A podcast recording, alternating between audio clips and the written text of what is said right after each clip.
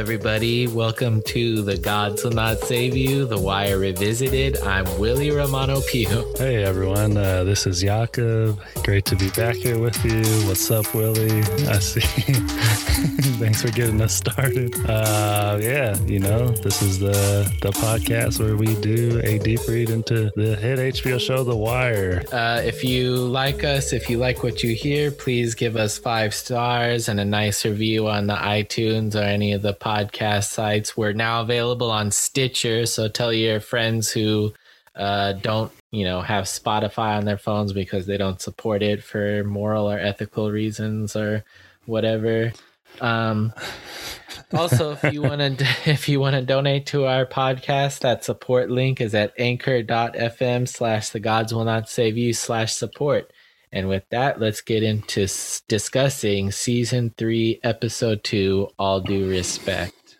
Yeah, this is a, it's a great episode. We got uh, Richard Price uh, doing the teleplay. So, you yeah. know, it's, it's, uh, sneakily fun, you know, funny. Richard Price, definitely a guy who's known for his uh, humor and his his uh, great ability as far as dialogue's concerned. I know we talked about his work and contribution a little bit last episode, so you know we got plenty of time here to to get into all that. But let's get started with the little uh, Omar. He's back in town, or he's. He's been in town, but just hasn't been appearing uh, in front of us. So good yeah. to good to see him back, even if at first we may not we may not even realize it. Oh, he was laying low for a little while, uh, and it's in Richard Price's writing debut on the show that uh, he's tasked with the responsibility of reintroducing Omar in a kind of comical new way, um, and it just uh, fits in line with. Uh, kind of what you were saying way back when we first started this project, that David Simon has like a fried chicken theory, or he doesn't want to give people too much of like what exactly what they want. So it's only natural and fitting that Omar has been gone a little bit uh, so far in this season. We haven't, uh, you know, gotten our fill of him, and he only comes back for one scene in this episode, kind of always leaving us wanting more because he's such a popular, uh, kind of crazy character. Yeah. Yeah. I, I mean, when you hear stories of, you know, maybe people like Dennis Lehane, Richard Price, you know, these writers who are really well accomplished in their own right, maybe feeling like they aren't uh, bringing everything to the table. Not just, you know, not just chicken, uh, but, you know, there's maybe a reason why those sort of feelings might exist, or that anxiety might be uh, might be surrounding them uh, because David Simon might be just messing with them. Like, you know what, Richard, you're going to be the guy to uh, reintegrate Omar. Yeah. He's like, oh, shit. I mean, I could only imagine, you know, writing. Writing for T V, script writing or writing a teleplay is a whole different beast, I'm assuming, as opposed to spending three years writing a novel, right? Yeah. And but I think it's also like there's kind of a there was kind of a agreement between them that they were gonna kind of lean on each other for their areas of expertise. Um, I kind of remember some mm-hmm. anecdotes from the All the Pieces Matter book where they were courting uh, Simon and Pelicanos were kind of like courting Richard Price, Williams, well, not so much Williams Orsi, but also Dennis Lehane. And they're kind of like, well, I don't really know the area. Like, is that going to be a problem? And they just, yeah. like, you know, you know, the cultures, you know, the like kind of lingos. All you have to do when you're writing in the screenplay is just type in street, street name, like in parentheses, and we'll fill in the locations for you. So exactly. I mean, talking about street names, um, uh, there's some great dialogue that sets off this opening scene, and it's uh, you know, very seamless. The conversation between the two Barksdale soldiers, we can presume, on the front porch of the uh, stash house, and one of them has a pretty interesting tale about uh being approached by some sort of out-of-towner or a, a white guy asking for uh, what he says is the Edward Allan Poe or the Poe home. Um, then he was on he was on Carrollton, this guy, when he was approached. Pretty funny stuff. Uh, yeah. And you know, the Poe the Poe House, of course, Edgar Allan Poe. Uh, I think born in Boston, but spent a lot of time in Baltimore. And yeah, it's like, it's basically, I mean, we got the Poe homes, which are adjacent to where Lexington Terrace, you know, of course, Frank, Franklin Terrace modeled after that. It's right in that neighborhood. So it's literally like, I think there's, you know, you got the projects and uh, I think the Poe, like the Edgar Allan Poe home is almost attached. It's like, it's not really a row house, but it's basically still attached to one of the units, I, I imagine. So maybe I'd skip it for now. Um, but yeah, he died in Baltimore, Edgar Allan Poe. But it was just, you know, some pretty funny dialogue there is to get things also, started. Is this also kind of like a teaser for like some bigger jokes coming up with uh, people uh, mispronouncing Amsterdam, Hamsterdam, leading to the whole thing? Yeah, maybe. It's kind of trying to set us up for a lot of common misunderstandings. Yeah, yeah, of course. I mean, we'll get to the legend of Amsterdam, but another, another. I, I mean, there's a fine line between, you know, painting the picture of like complete ignorance, um, you know, as far as the people populating their world, you know, like Richard Price and George Pelicanos. But I mean, yeah, they've they've done the work. They spent the time. Um, I mean, let's just, uh, if, if David Simon's uh, pretty amazed and astounded by uh, an author's work as far as depicting a, a world, you know, as Richard Price did in Clockers, you know, that, that speaks to something, someone who's been on the ground in Baltimore, a, a wealth of experience. But what about Omar's uh, disguise and the whole scenario? Is this plausible? How does does this introduction, did it age as well as Omar's transformation into Old Man Earl? You know, from the V A. um, he's like he's all shaking and got those ridiculous old people glasses on, and he has the I wig mean, on too. You know. He has the wig. Yeah, he's on. Got a wig. I mean, it's a little. It's pretty. I mean, no, it's it's actually great, and I don't know what you're talking about with any inkling of criticism you have. Um, no, I don't. You know, I don't. I don't criticize this show. It's all love. This is the podcast of, you know, complete Wire fandom. Um, I did find it interesting though how he like broke his rule on no swearing uh, in the instance mm. when the heist mm. goes off, because uh, uh, one of his guard, one of the Barksdale soldiers, says, "Oh shit."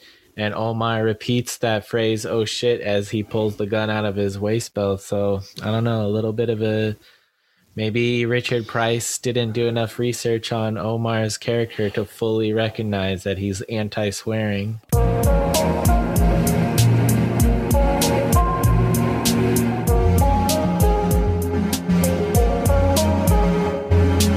Uh, what about McNulty? He's he's come across some pretty uh, damning information, or you know, a, a, a, what he thinks could be a break in the case. Maybe finding out D'Angelo is yeah. dead, and by an apparent suicide. So he's visiting with uh, his old pal, the yeah. medical examiner Frazier. Yeah. So what do you think? uh, I mean, I like how, how he comes in in the middle of like a scared straight scenario where like a cop is trying to like yeah. lecture kids on, you know, staying out of a life of crime by holding up like real organs from like a, one of these cadavers. Yeah. This is some potentially explosive information uh, as McNulty sees it for, you know, the major crimes unit, and could change, you know, could have major implications and change the trajectory of where they're going, and maybe shake things up and bringing them closer to Stringer, because um, he just does like a minimal amount of digging, it seems, and easily dispels the notion that D'Angelo's death could even have the remote possibility of being a suicide. Yeah. But real quick before we talk more about McNulty, so Frazier's played by Eric Dellums, who I found out just today. I'm sure you probably knew this already, but that's Ron Dellums, former Oakland mayor and, you know, U S Congress member's son. So I, I was going to bring, well, we're talking about McNulty with a theory and possibly a conspiracy theory. I know it's been a while since maybe I had one of these, or we discussed. So we all, we, we and we've discussed this prior, uh, I'm sure, how David Simon in the late two thousands was attempting to bring a, a show to Oakland about a pimp who maybe was trying to change his ways, or we didn't really ever get to find out because the show never got off the ground. And apparently Ron Dellums wasn't down with, you know, maybe the way it will depict Oakland. But do you think uh, Eric Dellums, who had previously worked on, you know, Homicide and played a, a, a drug lord, maybe read for Avon and didn't get the part, and maybe placed a call to Dad about uh, about this pending show from David Simon, and it, and it wasn't Ron Dellums all along? Oakland mayor from, I think, two thousand seven to twelve, maybe. He passed away. Rest in peace. What do you think? Any thoughts on that, or is that completely so you're uh, trying to suggest, unhinged? You're trying to suggest that Eric Dellums was a mole, and he was like, there was internal uh, sabotage to uh, spike David Simon's project uh, that took would take place in Oakland. Yeah, maybe he wanted. Maybe you know he had a beef with Simon on set, or uh, he wanted. Yeah, he wanted. Maybe not Avon. Maybe he wanted to be Norm. Maybe he wanted to be. Maybe he wanted to be Carcetti. You never know. Yeah. Really stoking the fire. He's like, he's like, my dad's a mayor, or he's going to be mayor someday. He's a politician. I want to be a politician on your show. No, sorry. Nah, I, Eric Dellums. I don't know. I don't really know too much. He seems uh, he's he was on Fox News a lot apparently back in the day, criticizing Obama and how oh, he didn't wow. do anything for black people. But it seemed like he was criticizing from the left, but kept going on Fox News over and over. Which I mean happens, but not. Yeah. I don't know. There's all kinds of uh, crazy rationalizations people have for going. I like. I have conflicting feelings about uh, that specific moral conundrum or whatever, um but yeah. it's, it's also I mean you know David yeah, Simon keep, he also David Simon also talked about how they had a rule, um maybe like not necessarily like they were like enforcing it on purpose, but it just kind of turned out the way that like if somebody were to play someone on the side of law enforcement in the corner, then they would go to being like a drug dealer or a drug lord or a drug addict in The Wire, and vice versa. Uh, and he talked about how Robert Wisdom originally auditioned to play Blue in the corner, and then he ended up being ah, yeah. open in The Wire. So maybe it was just kind of following that uh, line of thinking that Eric Dellums auditioned for Avon, and they could tell that he was like really talented as an actor, but they're like, hmm, we need you for a different kind of like cold and calculating, like someone who also isn't going to like flinch at the sight of uh, some dead bodies. Ah, yes. I think we yeah. can use you in the medical examiner role. Maybe. Yeah. But, I mean, yeah, it's, it's all plausible, but anyways, I mean, McNulty's not, you know, he casts a wide net, obviously, every time he's involved in something like this. He gets Bunk's uh, take on things. Bunk said that men of color were, you know, black men don't kill themselves. So it's not like, oh, all this evidence that you presented to me, Jimmy, leads me to believe that. He's just like, you know, that's just a thing, you know, we don't, we're not inclined to do that. Some great little evidence of their unique camaraderie in that bar scene. Bunk doing the creeper. Uh, I don't know. Yeah, I don't know how that's uh, aged, but apparently his third routine for doing so, he's, they say go with number three. They have like the cop lingo worked out for like, you know, what they have to do in their day to day. But then like when they're in the bar, they have their own little codes worked out too. Jimmy doing his thing with the ladies. I don't know where that went. Not my business, but he also goes to visit Don- Donette, right? Um, and you had some interesting thoughts about that. I mean, aside from Jimmy acting like he lives there, knows them, holding holding her son. Yeah, um, he's he's like picking up her baby like it's no big deal, and talking about how he looks like his father. And uh, yes, I'm kind of I'm kind of with Donette on this one, where she's just like, yeah, like put him down. Like the last time you were here, like the last time you guys were poking around, somebody ended up dying. So uh, a bit disturbing behavior, like uh, display of behavior there. But it's Jimmy; uh, he does weird stuff. So yeah, I'm trying well, to I'm trying to uh, make contact with Marlo to reach out to him to give him a. a special on uh on our new product, but he's very evasive. Okay. Yeah, well, I gotta, I mean, why aren't you out looking for him right now? Did you like it? Did you think it was neat when there was that there was that little like montage of like a different soldier, like they have Country making his pitch to someone and Shamrock making his pitch to another, where he's yeah. like, "Oh, this shit is so John Blaze," and I was like, "That's you know that's a cute little thing because it's like John Blaze, it's." kind of like on fire, like the Marvel Cinematic Universe character, the Ghost Rider, and John Blaze or Johnny Blaze is also the alias of it's like a nickname for Method Man who plays Cheese in The Wire. All right, thanks. Yeah. I'll uh, bring it up if if I run into Marlo, because you know Jamie Hector and I we cross paths sometimes. Oh, you saw him once at the one oh one. The now defunct one oh one coffee shop in Hollywood. Yeah, I think I may have told this story. I don't know how well I did, but I don't know if I need to spend all that time again. But he was, let's just say he was doing some very Marlo-esque, uh, he had some Marlo energy and it was freaking me out. uh, he, seems, I, he seems like such a nice guy in interviews though. No, no, he is. But he, I mean, who walks into that place and, you know, they got the lunch counter and I'm, I just get, I get this feeling. I'm like, I know this person's from somewhere and I'm sitting at the table, but I don't want to gawk. I don't want to, you know, I don't want to just show my, show my hand in its entirety. So I kind of glimpse, I, I think I'm being slick. I, I use the, uh, the mirror that they have above the lunch, like the diner counter to, yeah. to look, to, you know, use the reflection. And then he's kind of, he's not looking at me, but he, I'm like, holy shit, that's. That's Jamie Hector. And then he gets up from there and just goes and sits at a empty table by himself. But uh, yeah, he's just staring. He just sits, though, so he can angle, you know, and see all the entrances and exits. And then he just gets up and leaves after five minutes. I was like, what the hell? And then I saw him another time driving, picking up ramen. And there's some guy I'm about to like, uh, he kind of went in front of me or pulled off to the side in a narrow road. We were looking for parking. And I guess he was trying to make a U-turn. And then I like, I should honk at this guy or whatever. Nah, oh, whatever. And then it's just like, nice car, does a U-turn and drives by me. And it's him again, I swear. I'm like, oh, man, I'm glad I didn't honk at him. Like, I, I'm like looking around like, okay, there are no vacants in this neighborhood. That's that's good. uh, that's too much.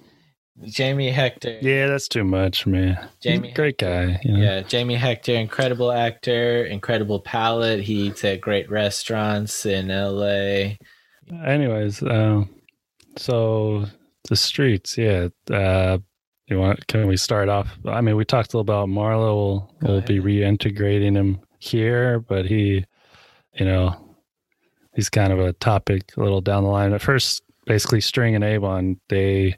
are having a little meet. Stringer's visiting, you know, the soon-to-be released Avon. Uh, what do you think? Do you think he's uh, really ecstatic at that prospect of uh, Avon returning? Yeah, there uh, was there was a little no anxiety there, right? There was a little bit of a glimpse that Stringer gave uh, Avon through the glass after Avon mentions that Levy is gonna kind of fix his hearing for him, and he's gonna get out of jail early. Um, I feel like Stringer's maybe a bit apprehensive that, you know, Avon might not be brushing up on Robert's Rules of Order and Adam Smith mm. in jail. And he's going to come in and kind of uh, wreak havoc on this uh, parliamentary little operation he has going on in the funeral home. Yeah. Yeah. He, uh, Stringer kind of brushes off the Cutty comment that Avon makes when, uh, you know, in re- responding to String mentioning their light on muscle, uh, yeah. which he doesn't even seem, I mean, it's like, I don't know. Obviously we could split hairs here, but you know, I, I, I would take that statement on, you know, by made by String as, you know, he really doesn't feel the need to have, uh, right. you know, all, all the muscle in the world. I mean, if you look, there's, you know, he has bodies around him. It's just more so, you know, he's trying to be diplomatic, but Avon wants those prime corners. He wants uh, the good real estate, which is, you know, essentially what he deems to be close enough to downtown to get the uh, the best uh, trade. So, I mean, it's just interesting. I got more. It's interesting that Avon is technically in, in charge of this whole operation, but he's kind of advocating for some of the positions that Stringer was ridiculing in the last episode at the meeting in the funeral parlor. He was, you know, chiding mm-hmm. Bodie for saying kind of similar things. Um, but yeah, I mean, we kind of made a little made a little funny about Bodie attempting to track down Marlo. You know, what? Any thoughts on, on their interaction? Have you ever seen somebody look so intimidating, just like waving a golf club around and no particular, with no particular? Uh, to... Adam Sandler is pretty good. No, but I know, yeah, I mean, yeah, yeah, I mean, we've seen what blunt instruments can do in this show. Um, you know, bats and stuff like that are used on occasion. So I don't know. I mean, do you think there's any correlation between the whole like golfing? Is there like an analogy there or something? Because we've seen like the top brass, you know, Burrell, like he kind of golfs. I don't know. That just kind of popped in my head. I don't know. But why? I mean, Marlo doesn't golf, does he? So if he wants to kill someone, he has a gun. So why why a golf club? Because that's like the first. It, it, yeah, the first, it's, so, uh, it's, it's so bizarre what he's doing. Stage. With it. He, he's like using it as a mace or something. Yeah, it's like a like some sort of sword, but it's, it's like it, this is a golf club. I don't understand. I mean, but uh, yeah, they're both uh, for. I mean, for the person that we see Marlo, for the character that he is, as far as his ruthlessness, the way that this whole thing starts. I mean, there's quite a bit of diplomacy with Bodie. You know, he's refraining from any sort of violence. Even Marlo's underlings, like his Lieutenant Fruit. I assume that's a lieutenant or one of his corner captains, tells the youngsters don't uh, don't shoot at him, don't do anything. And, you know, there's a lot of restraint shown. Maybe we see, you know, even if Marlo's this new school gangster um, and he plays by his own rules, has his own playbook, there is someone in his corner who embodies kind of that old school, old school character, because he, he pays a visit to his guy at the rim shop, Vincent, who's Ooh. kind of like uh, his, uh, you know, as butchy as to Omar. This is kind of his uh, older sage. Uh, really, I guess this is why we're doing this project, because I stumbled across some stuff about uh, yes. Vincent, the actor who, who plays him. Uh, and this is all kind of coincidental because the actor in this case is named Norris Davis, uh, because I know I had mentioned kind of the, a little background about Elijah Davis uh, and the the real Baltimore figure who was murdered in Baltimore in the late seventies, a guy who, you know, shares a name with the person who Cutty killed and, you know, which resulted in his sentence. So, and I don't know how clear I was, but basically I kind of just, uh, I saw like this story, oh, the same name, Elijah Davis. Oh, there's a Norris Davis. Then there was something about police corruption involved, you know, in the aftermath of the investigation. And I just saw Norris and I went to like, oh, Norris, police corruption. And I just, I went wild because, you know, it's my guy at Norris, right?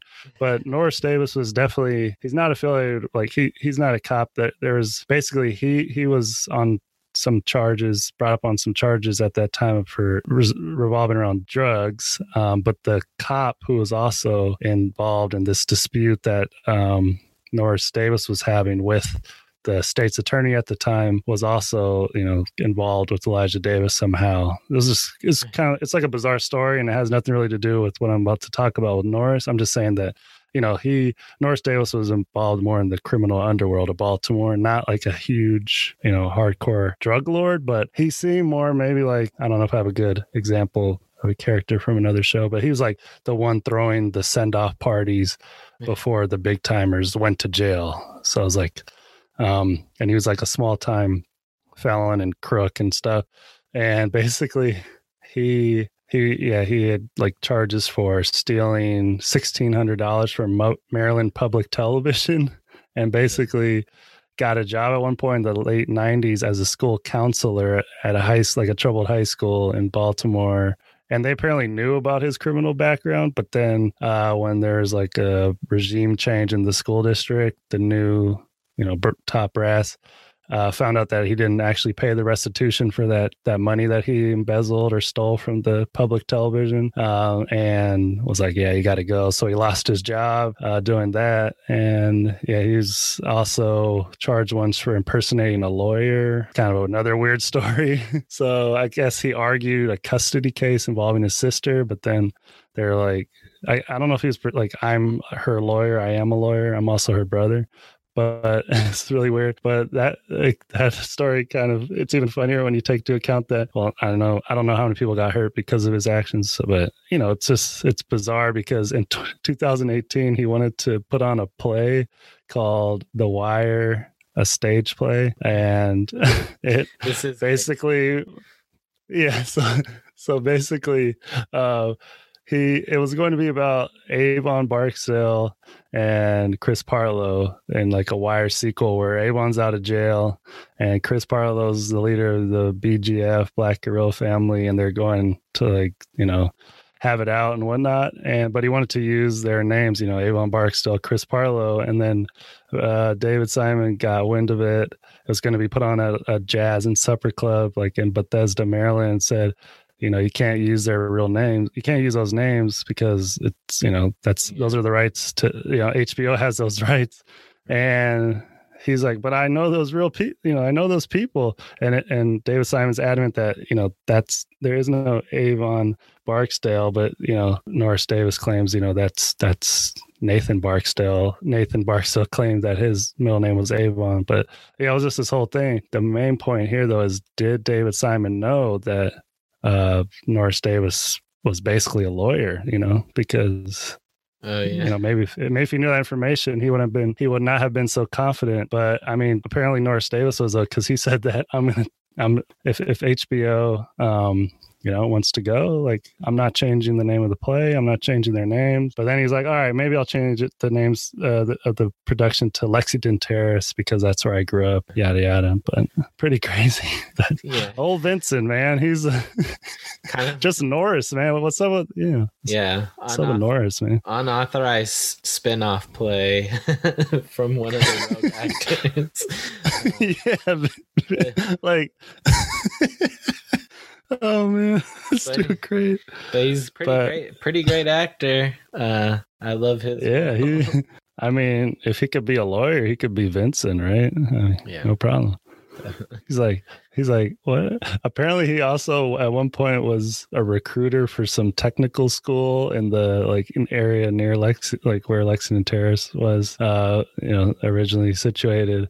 And he would just go to the social services office, like the welfare department, and in the lobby, just try to recruit people for the technical school. Like, you don't need welfare, just just come join this school. I swear, I found an article about that too. I'm assuming it's the same Norris Davis, but everyone who met him was like, this guy could be anything he wants, but he just can't get out of his own way. He's just like always oh, like trying to, to get into some schemes, like plotting. Dude, imagine, like, no wonder Marlo's so crazy, man. Vincent was on one all the time. Yeah. I mean, he does, like, when he's like spinning those rims in his shop, it does look like he's like seeing something that we're not seeing. Like he's looking into some like crystal ball, like some weird Baltimore crystal ball or something. Like, yeah, he, he's seeing he, the future through Vincent's rims or spinners. Vincent's, yeah. Uh, but yeah, that that's basically what his argument was. I think at the end of the article I sent you, if I'm recalling it correctly, it was like, it's like, I, I worked with Ed Burns and David Simon, and I was, I don't know if it said I starred in the show, but he's just like, I, I know this show. So it has to be me. Yeah. After, you know, I have to be the one to bring the sequel. I'm the only one that can tell this story. And David Simon's like, I'm trying to be polite, but, uh, But Nor- Norris, man, you gotta, you gotta like, you gotta chill on this, on this, you know, like there David. is no Chris Partlow. Yeah. There is no real Chris Partlow. Yeah. He's like, I knew a guy named Partlow or Chris in the Lexington Terrace. He was, he got like shot or something. He wasn't a drug. He wasn't an enforcer. He, he's a composite, Norris. Yeah. Let it go. Like it's like, David, no, no. David Simon's trying to be like, you know, I'll come see your play like when it gets produced, when it's not called The Wire and when it's not being claimed as a spin-off. Or you're using all these names.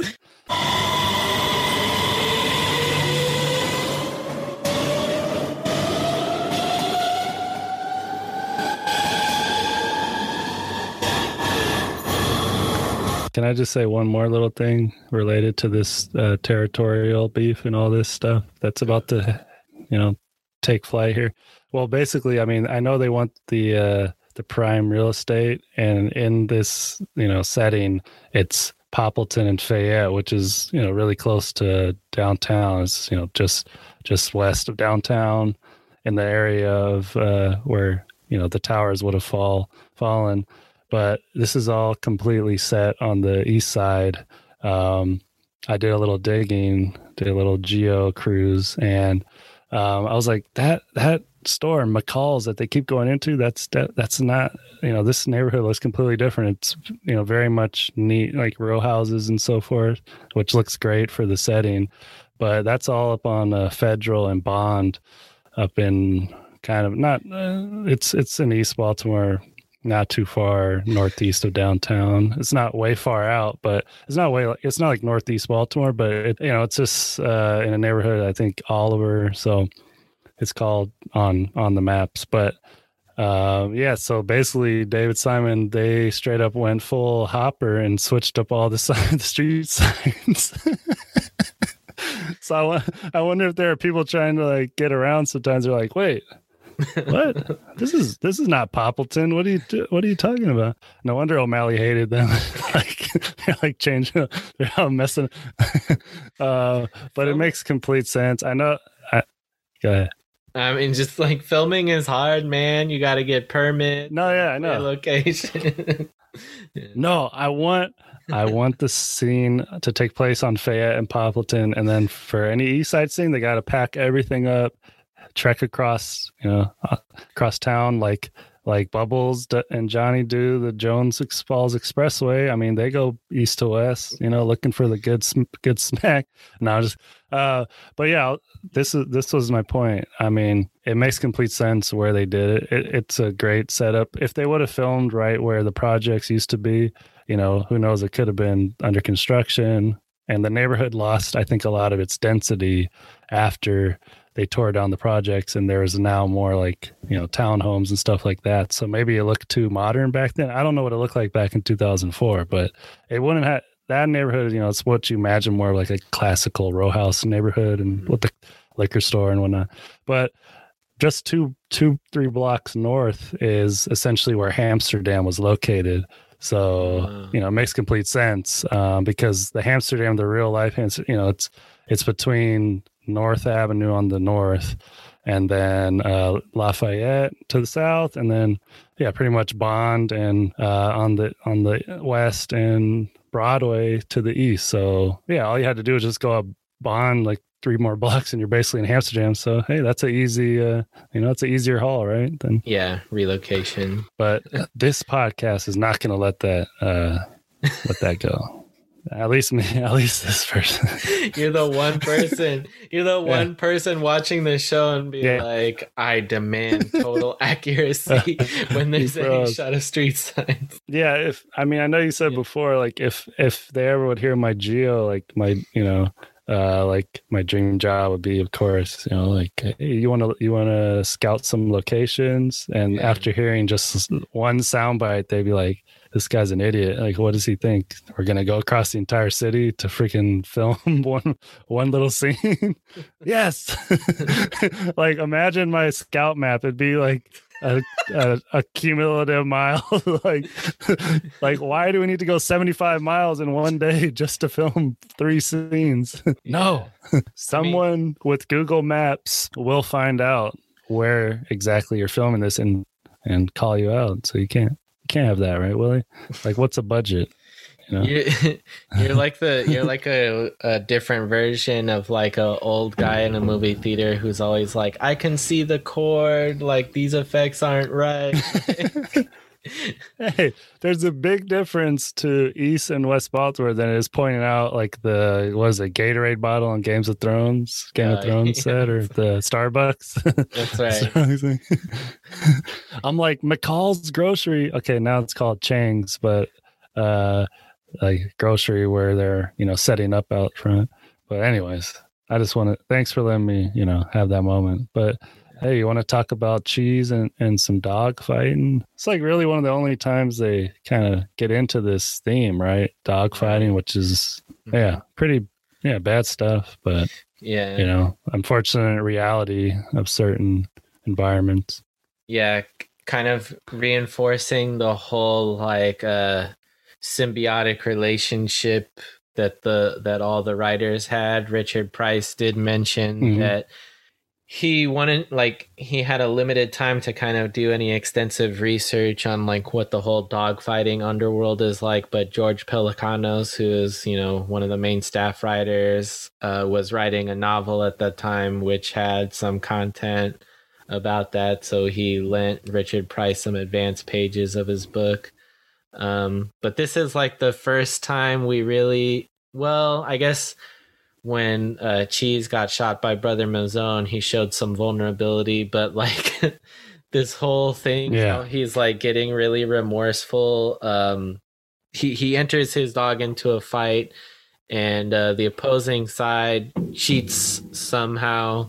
Um, and Method Man or Cheese has like, uh, the wrong idea in his head that the dog is worthless at this point, so he euthanizes it with a bullet, um, and he gets all remorseful and kind of uh, psychs out the, the major crimes unit without meaning to.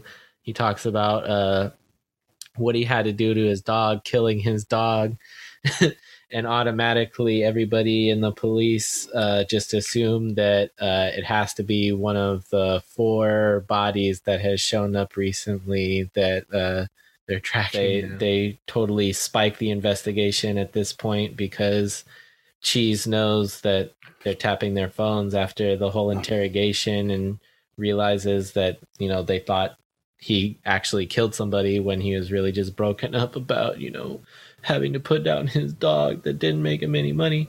I, yeah, I mean, I know they're disappointed that they couldn't bring him up on a murder charge. Um, so maybe in that moment, that's how they're reacting. But they seem a little like uh, nonchalant about all the charges that they could potentially have on Cheese, you know, like discharging the firearm. I mean, I'm... I, animal cruelty. Is he a convicted felon? Animal? Because it seems like dogfighting is a pretty serious charge. They could have, a, maybe this is my lack of foresight, but... You know, I mean, could they have? I, I know that really wouldn't serve the purpose of the story. Like, hey, what I mean, happened to Cheese? Oh, he's in jail for animal cruelty for three or four years. That's I mean, not what see, they're going for. We see a lot of like, uh, you know, diplomacy and attempts at diplomacy displayed throughout this episode. Um, so, like, I think them being disappointed at the fact that they can like only ring him up on charges of animal cruelty means that they wouldn't be able to leverage it for their own purpose. Like, oh, we have this, you know, juicy morsel of you like euthanizing your dog. Can you give us the keys to your uncle's criminal enterprise? Like, just I don't I don't think yeah. they would have any have any leveraging with that charge. Talking about charges and stuff like that, you want to talk about uh Herc and Carve and their uh, Herc and Carver and their inability to really do any sort of meaningful police work at this point. Yeah, they're just kind of like, it just seems like uh they're spending more time making uh homophobic jokes than even like yeah. making uh, a moderate amount of effectful effective uh policing. Like, Even even if they were doing only like hand-to-hand buys or something, it seems like they're just kind of like harassing people that they already know. Like, they've been picking on Poot for the last two years and they're just like picking him up to kind of like slap him around and like cuss him out and like turn him loose. Like, not really, uh, even on paper, that's not effective. Yeah, they basically are uh, kidnapping Poot. I mean, there's no probable cause, so...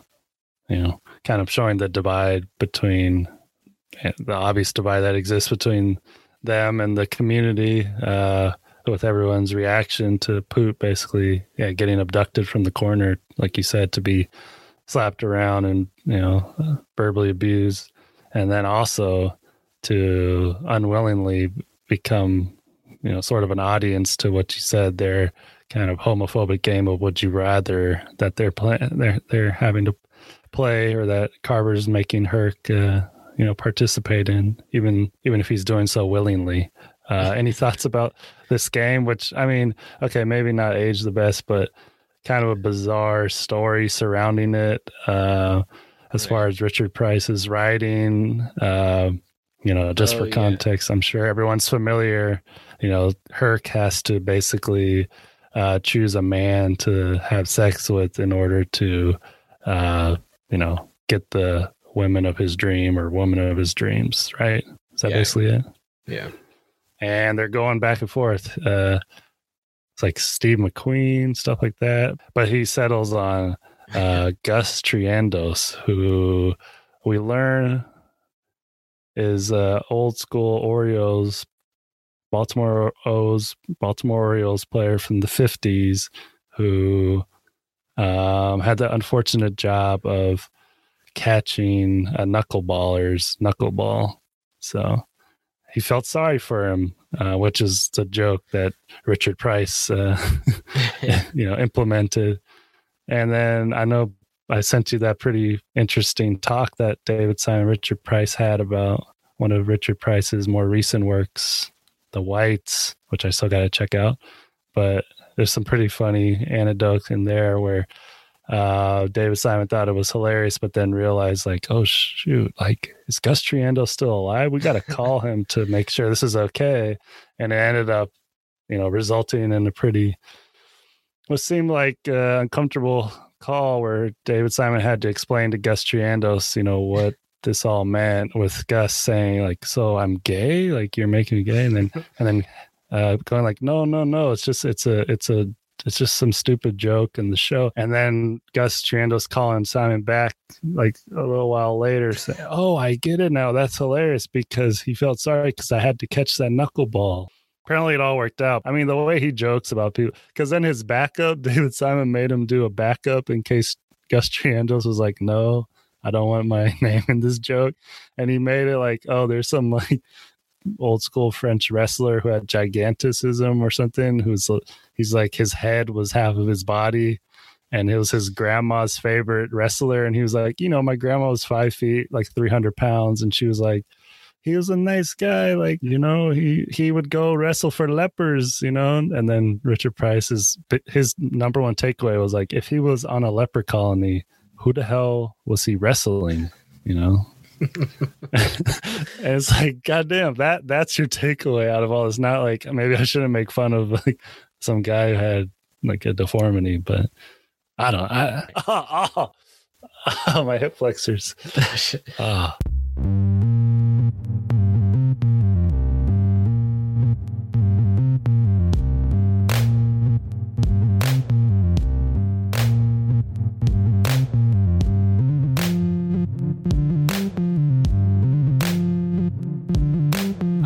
Moving on to uh, Carcetti kind of working the game now and uh, seeing how mm. he operates more in depth with kind of greasing Valchek's palms so he could get to Burrell's palms and exchange a free flow of like resources and a scratch my back. If I'll scratch my back if you scratch.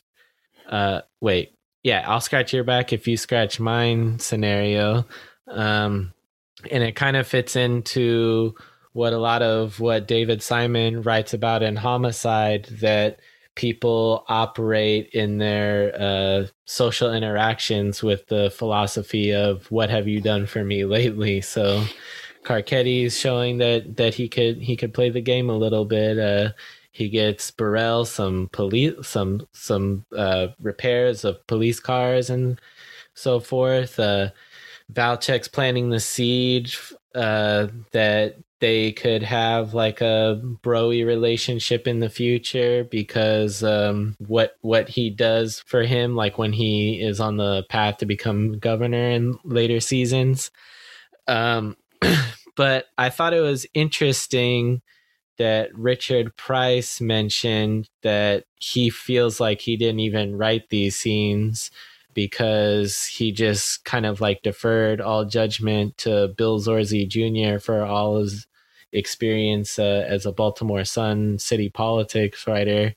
And he was like, yeah, like, I don't, kind of like intimating that he like had to like break it down and have it explained to him like a five-year-old of like how these scenes were going to operate and what Carcetti was like actually doing and trying to like, you know, woo the commissioner and whatnot. Hey, it all it all came together. So no no sweat for Richard Price. He can just stick to like, you know, his little brilliant dialogues as far as roasting people and whatnot. But there's also this really uh, telling interaction that Carcetti has with Burrell uh, after Burrell like realizes that a lot of these squad cars have been repaired and like are fully functional. And Carcetti's like, oh yeah, that guy and my old man like go way back. They did some like a religious thing together that I don't know the name of because I'm not Catholic, but it's just like goes to show you like it's continuing the themes of like it's all who knows who, and religion is gonna play a, a big role in these like multi-generational relationships just as it did in season two.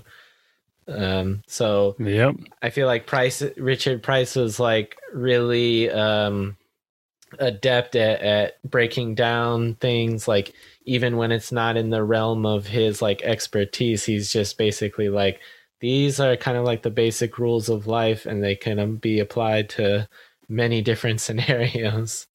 You know, in this case, like you said, they, they went they went way back, and it was a positive uh, thing, unlike what we saw with Frank, uh, Sabaka, and Valchek, how they were kind of basing their relationship on some way back beef. But, yeah, crazy stuff, man. Valchek just, man, he's like, I don't have much entertainment. You know, the Greeks destroyed the Sabakas and all the longshoremen, but now this is, you know, just gonna sit back and throw rocks. So yeah, whatever I can do, get uh get this drama, you know, to to yeah. a full tilt. But yeah, anyways, I mean, I don't know if you mentioned the whole, you know, he learned some pretty interesting stuff. Uh, Carcetti does as, as far as uh, Burrell mentioning that there were some funds withheld for the academy or delayed and stuff like that. So. Yeah, you know, he leaves. Carcetti leaves armed with a little bit, a little bit more uh, than he yeah. you know, came in with. So greasy stuff, man. Yeah, uh, it's politics. Well, talking about politics, there's, you know, it plays a part in everything, especially the whole uh, you know, Comstat, Western District, policing, you know, that whole situation. So if you want to talk about that. Um, well, I also, again, want to reference Richard Price's commentary uh, when he was talking yeah. about the Comstat meeting scenes and how he kind of likened it to a middle schooler who is like upset or who is like kind of afraid to be grilled by the teacher or the principal for not doing their homework, and how that kind of like philosophy in your day-to-day life applies to many different things. So he approached the cop scene, the Comstat scene, from that angle, um, and it shows uh, how insecure, uh, you know, the people who are. It's, it shows how insecure, secure the people are who are on the receiving end of Rawls's ire. Yeah, poor Marvin. He's uh, he's uh, he's definitely he's on more than the hot seat, right? He gets threatened with his. with his job almost, or demotion yeah. if he doesn't figure it out, because he can't done. he can't get get the yeah done. Um definitely, yeah, middle school, that's a good reference. I remember like, what, you didn't do this like bizarre and insanely, you know, confusing homework assignment, like go stand on the wall yeah. and call your mom or call your parents right now. It's like the yeah. whole class, just, you know, humiliation. Yeah. You, I mean, you, or being singled out. You can't give me a tour of every different organ and part of the human anatomy. Damn, that happened. My seventh grade science teacher was a monster. Anyway. Well, if you would have come from an environment where you needed to be scared straight at age nine, you might have more knowledge of the human anatomy, you know? Uh, yeah, see, I, that's I'm a, that's the thing. That's why I failed that class. I, I'm more of an experiential learner. I needed to get, like, hands-on experience like that. Yeah, maybe that's some of the experience Marvin needs, because he got zero guns off the streets in that, uh, like, that term. could you could we say that maybe Marvin needed a uh, a task force in his sector, and I'm assuming the Eastern, where all the bodies driving? Maybe a, a, a handy Wayne Jenkins or Daniel Herschel get some guns off the streets, no matter what they do. No, uh, man, I can't wait till pe- when people are listening to this, as the new Baltimore set miniseries is like already on the air. So they like, I, so this isn't like too inside baseball. Yeah. No, they they know. Everyone knows, man. Everyone hates Herschel. Look, I mean, yeah, I know. You know, I sent you that video clip of him getting ha- heckled at the. Uh, At, like the Freddie Gray protests, because he's out there taunting people that he's probably beating up in their neighborhoods in the eastern districts, eastern sections of Baltimore. Uh, I know you also have some like compelling information regarding what. It's not. I mean, thank you for the you know interlude. I appreciate you. Like you hold you hold some of my like takes in high esteem. Apparently, compelling. I like it. Uh, no, I just, you know, I have my conspiracy theories. So basically, I just found it ironic that, you know, the so in the mid two thousands, Baltimore saw a pretty sharp decrease in in homicides. The deputy commissioner, the guy who was in charge of operations and basically oversaw Comstat while he was the deputy commissioner from two thousand, I think seven, yeah. was a guy named Tony Barksdale.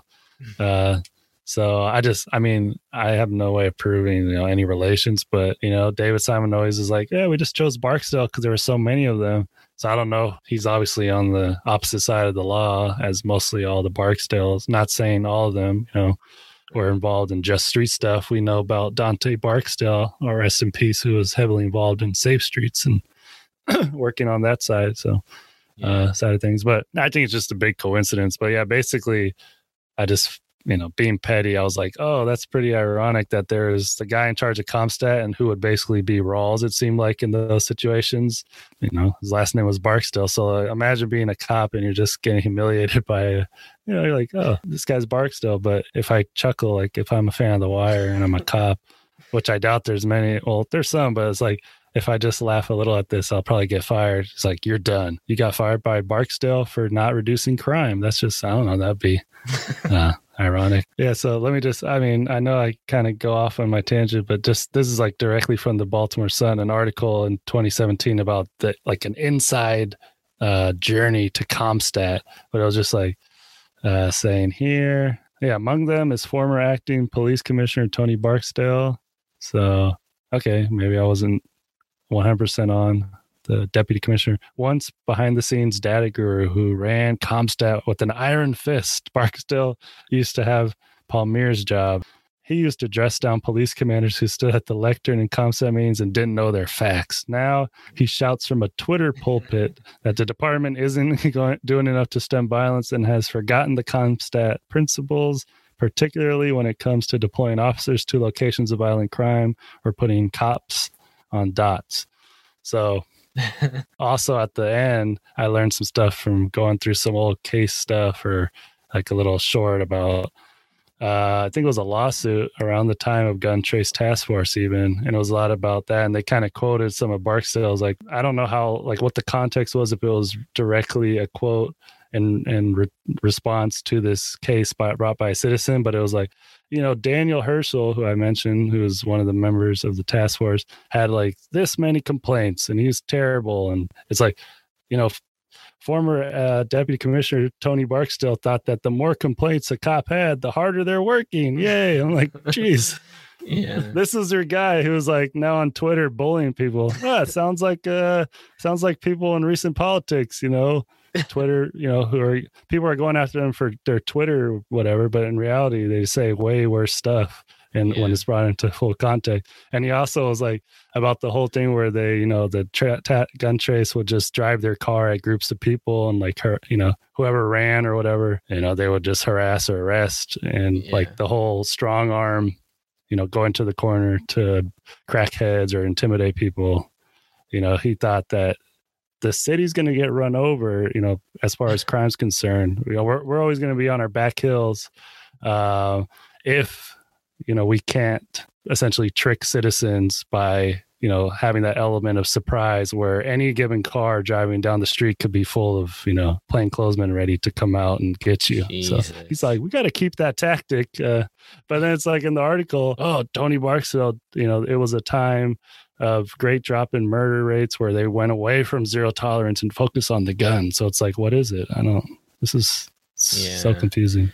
Was there some, there probably was some uh, juking of the stats in the, yeah, Barksdale's tenure for sure. Yeah, we got to get into that, man. That's yeah, see, the out whole, of a little silly conspiracy. This is whole, what this is the substance, really. The whole Twitter angle too is killing me because now I'm just imagining like what discourse Rawls would engage in on Twitter. Like he'd probably be like pretty toxic force, but then like he probably would get dragged by a lot of his uh, peers because he like accidentally or unknowingly like something gay. No.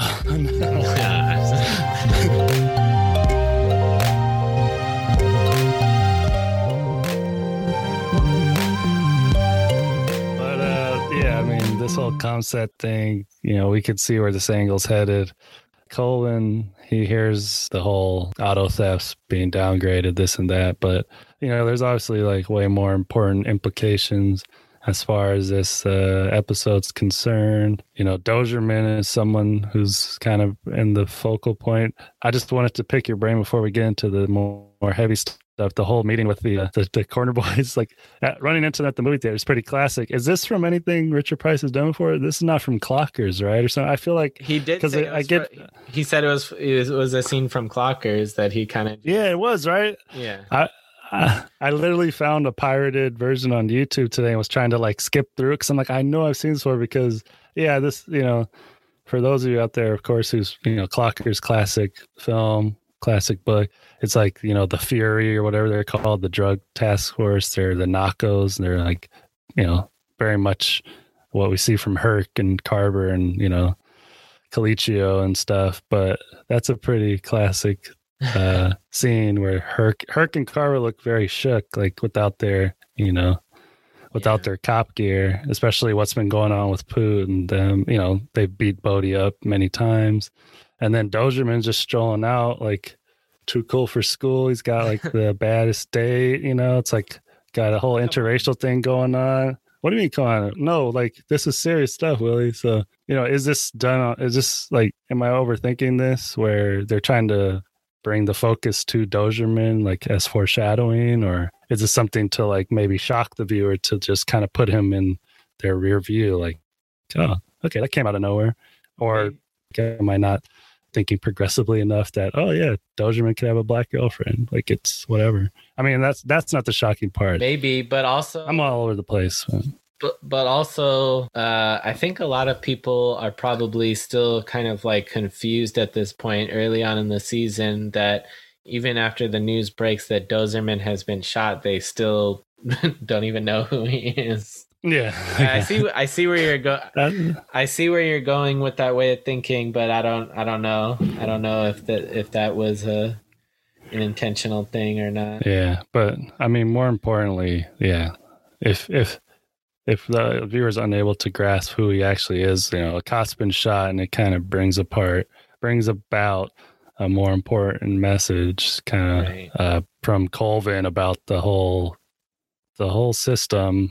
And he gives a really classic speech about it, you know. And, kind of. And that's also lifted from The Corner, the David Simon and Ed. Okay, yeah, yeah. But um, yeah, I I I want to say something about like the scene that takes place where you see Dozerman get shot.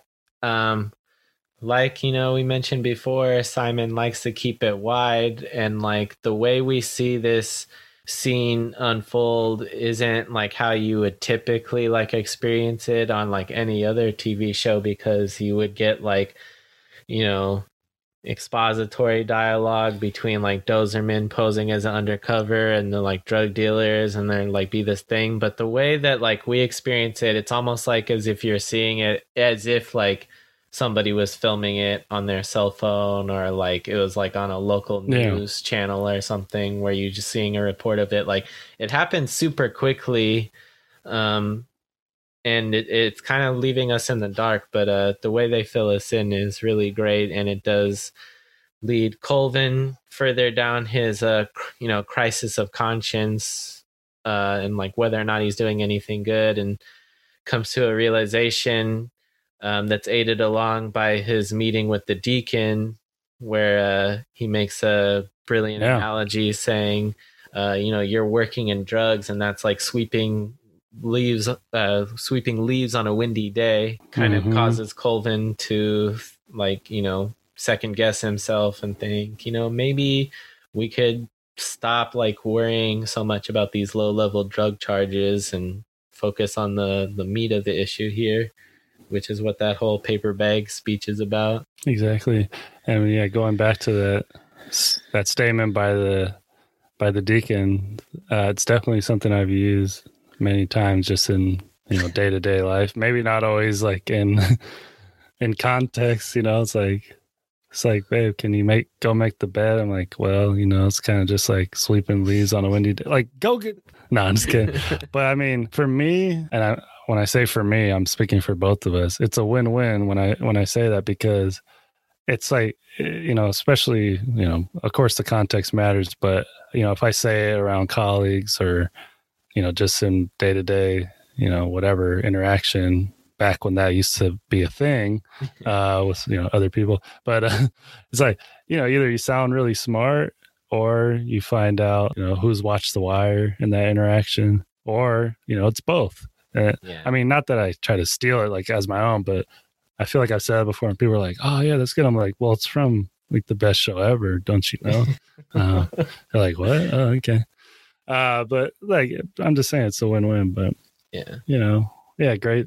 Great, uh, great scene there. And of course, all the levels of irony or just the levels of layers mm-hmm. with, of course, the deacon being played by little Melvin, who probably single-handedly contributed to this like drug, uh, drug crisis. Biggest you know? inspiration I mean, for Avon's character. Yeah, exactly. So yeah, he, uh, I mean, obviously was in jail for a long time, but I guess he got pretty religious, you know, at a certain point and had a relationship with someone who was um, a Reverend Frank Reed the third at Bethel A M E, who's like, that's one of the biggest congregations in Baltimore. So, but I was going to ask you, what do you think about that whole relationship? Because, you know, obviously Colvin and the deacon, it's like the way they're playing off each other is pretty brilliant. And as you mentioned, Colvin's speech at the end as well. But I know that I think I read also in All the Pieces Matter, or I just did, that, you know, real Jay Landsman really wasn't a fan of, uh, you know, Nathan Barksdale, who I think I mentioned previously, like I missed it, but uh, he was cast as a drug counselor, the intake guy in season one with Johnny, but, and he, you know, he thought he was like, quote unquote, I think a scumbag or, yeah. you know, he just wasn't. He was a bad guy, and then and he, like, he wasn't. He didn't like little Melvin. Yeah, yeah, he didn't. Yeah, he terrified the cat.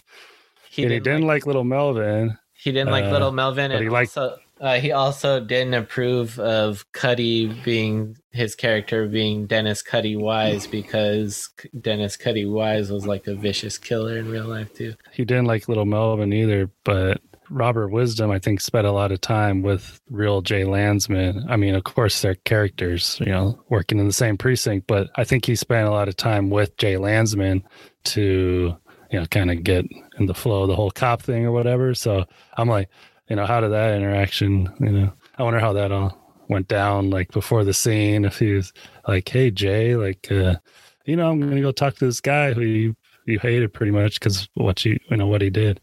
But, uh, interesting. It's, yeah, it's, it's kind of crazy how these uh, um, crossfire ideological uh, things can like exist on a, a something that's like so contingent upon a team effort as like a set for a T V show, where David Simon is like almost kind of trying to like light a match sometimes. I think he's like thrives off the chaos of like people like not entirely getting along. Like you mentioned, uh, Richard Burton, the actor who plays Shamrock, like was working for O'Malley, and Jay Lantz yeah. not liking the fact that a former drug trafficker is on the show, and like Ed Burns and George Pelicanos are like, oh, I don't want to have anything to do with politics. This is going to be so boring. Like it's a, and it's Simon's a, in the middle of it.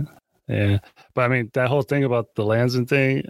Yeah. It makes me think too, because maybe Landsman wasn't real Landsman wasn't in on the whole layers of it. I mean, I'm sure he knows, but yeah, like you said, he hated the whole Dennis Wise uh, aspect, because he was like, two to the head and you're dead, Dennis Wise. And now he's like working with kids on the show. They know. I'm like, Landsman, didn't you know that it's all big, it's all one big web too? And there's layers to that, because we know yeah. that Dennis Wise isn't actually Dennis. Like, you know, he's Dennis Cutty Wise, but he's actually Calvin Ford, who was actually C C O, because that's the guy who he really embodies, the guy who got out of jail and then helped the kids, like with yeah. boxing. So it all evens out, like the universe, the Wire universe corrects itself. So I'm wondering, did David Simon not tell Landsman that on purpose to like keep him like ah, like all angry, so he could be he could be in the little press briefings before their shifts, like you you got to do like ooh. Man, I gotta I, I gotta say, asshole. I gotta say from that uh Come Town clip, that Come Town yeah. clip you sh- shared with me, uh, they d- I mean they had like a lot yeah. of just kind of like positions I didn't agree with about the show.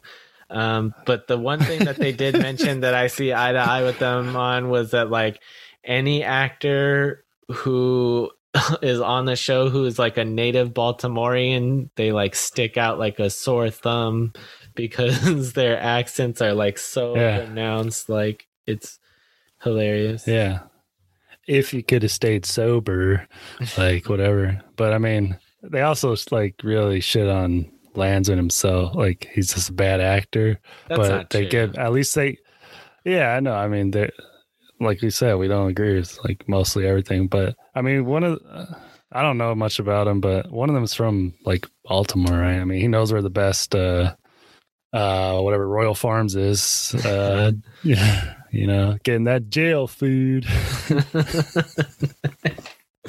uh, anyway, but, but and also, uh, and also to be fair to what we were talking about earlier, Weebay like does give some context for like how vicious of a person Cutty used to be.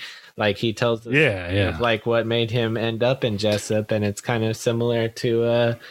Two to the head, you're dead. Like, I mean, look at Cutty now. I mean, we didn't really talk too much about him. Well, I mean, he's going to be obviously a bigger figure, bigger character. But you know, he's doing the work. He's out sweating, and, you know, while everyone else is, you know, taking the what people would say the easy route as far as the drug game. He's like day working as a, you know, temporary laborer on some rich lady's farm who's like. I wonder if her if I spoke Spanish, would she have like a Baltimore accent? Like yo soy, like you, como estás? Uh, so, I don't know, man. Um, it says that like what she's roughly saying in that scene is, "I want much less pills of redwood on this, and much more wide a little." Yes, thank you. Oh man, yeah. that's pretty. Uh, that's pretty good. Oh man. Okay, so no wonder Cutty was confused, because even if someone said that in English to me, I'd be like, what, what? Yeah. All right, Willie, where uh, where are we at? We're wrapping this thing up. My legs are needing yeah, to let's, stretch. Let's, let's get out of here. Thank you so much uh, to everybody for listening to the end of this show. Uh, if you want more of our content, we're on all social media, Facebook, Twitter, and Instagram at The Gods Will Not Save You. Yes, and reach us uh, via email if you, if you don't necessarily want to subscribe to, uh, you know, Willie's really enticing uh, pitch as far as connecting with us on social media. Shoot us, an, like I said, shoot us an email, the gods will not save you at gmail dot com. Also, thank you to Andre Tesnes for doing all the work for the the art for our cover logo. Yeah, man. Uh, thanks so much. Thanks, Mostar, for the music. Really came through with those uh, original original tracks for our intro, outro, some bumper music. Check him out, mostar dot com. He's got a great catalog. Uh, yeah, good stuff. All right. Well, good to see you, Willie. We'll, we'll talk again soon.